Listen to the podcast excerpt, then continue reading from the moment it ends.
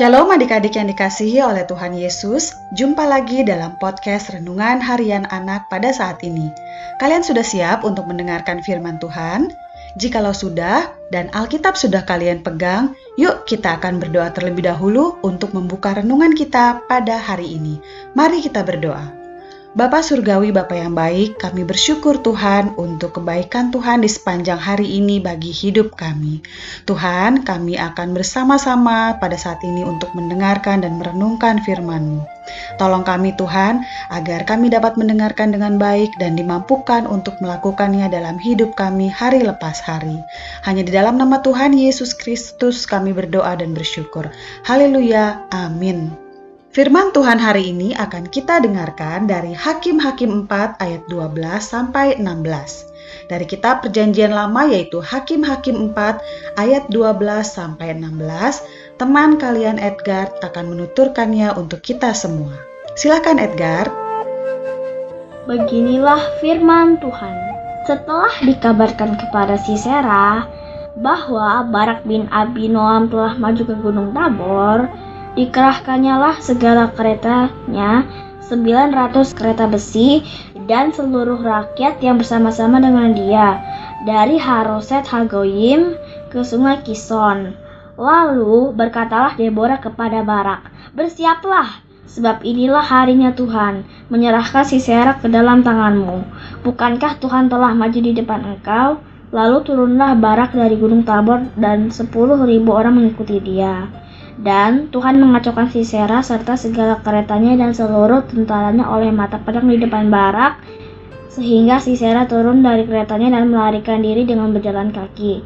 Lalu Barak mengejar kereta-kereta dan tentara itu sampai ke Haroset Hagoyim, dan seluruh tentara Sisera tewas oleh mata pedang. Tidak ada orang seorang pun yang tinggal hidup. Demikianlah firman Tuhan. Terima kasih Edgar. Adik-adik yang baik, renungan kita pada hari ini adalah kereta besi Sisera. Kita perhatikan nats emasnya dulu ya, dari Lukas 1 ayat 37. Sebab bagi Allah tidak ada yang mustahil. Sebab bagi Allah tidak ada yang mustahil. Benar adik-adik, apa sih yang mustahil bagi Allah? Apa yang tidak mungkin yang tidak bisa Allah perbuat? Kita akan dengarkan apa yang Tuhan mau untuk kita pelajari pada saat ini teman kalian Feli akan menuturkan renungan kita pada saat ini. Silakan Feli. Pasukan kavaleri adalah pasukan darat yang dipakai untuk menghancurkan lawan. Zaman sekarang, pasukan kavaleri adalah pasukan dengan kendaraan lapis baja atau tank. Zaman prakerajaan Israel, pasukan yang digunakan adalah pasukan kereta besi Kereta besi yang digunakan terbuat dari besi sehingga sulit dihancurkan. Kereta besi adalah kendaraan roda dua atau empat yang cepat, kuat dan terbuka yang ditarik oleh dua ekor kuda atau lebih yang saling berdampingan. Tempat pijakan dengan perlindungan setengah pinggang berbentuk setengah lingkaran di bagian depannya. Kereta besi ini berfungsi merusak formasi perang dari lawan. Dengan formasi yang berantakan, maka lawan akan mudah dikalahkan. Kereta besi juga mempercepat pergerakan ketika mengejar musuh yang melarikan diri. Kereta ini dikenal karena penggunaannya dalam perang. Kereta besi dikemudikan seorang sais dengan dilindungi perisai. Kereta besi dua kuda disebut biga, tiga kuda disebut teriga, dan empat kuda disebut juga kuadriga.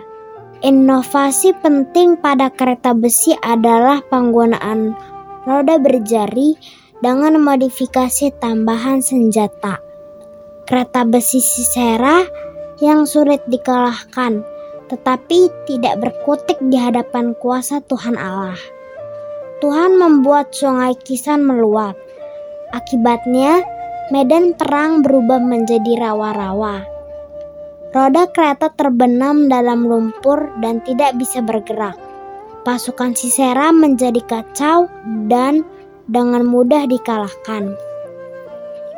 Teman-teman, jika saat ini kalian sedang menghadapi kesulitan apa pun itu, teruslah berdoa, minta pertolongan Tuhan. Tidak ada yang mustahil bagi Tuhan. Kereta besi Sisera yang terkuat saja bisa Tuhan kalahkan. Semangat dan andalkan Tuhan ya. Yuk kita bertekad sama-sama bahwa tidak ada yang mustahil bagi Allah. Ulang ya teman-teman, tidak ada yang mustahil bagi Allah.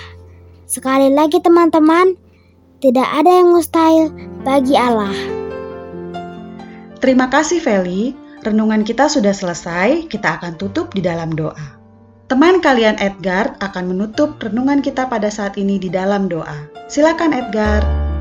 Teman-teman, mari kita berdoa. Bapa di surga, kami sering gentar menghadapi problem sehari-hari. Ajar kami untuk mengandalkan Tuhan dan terus berupaya.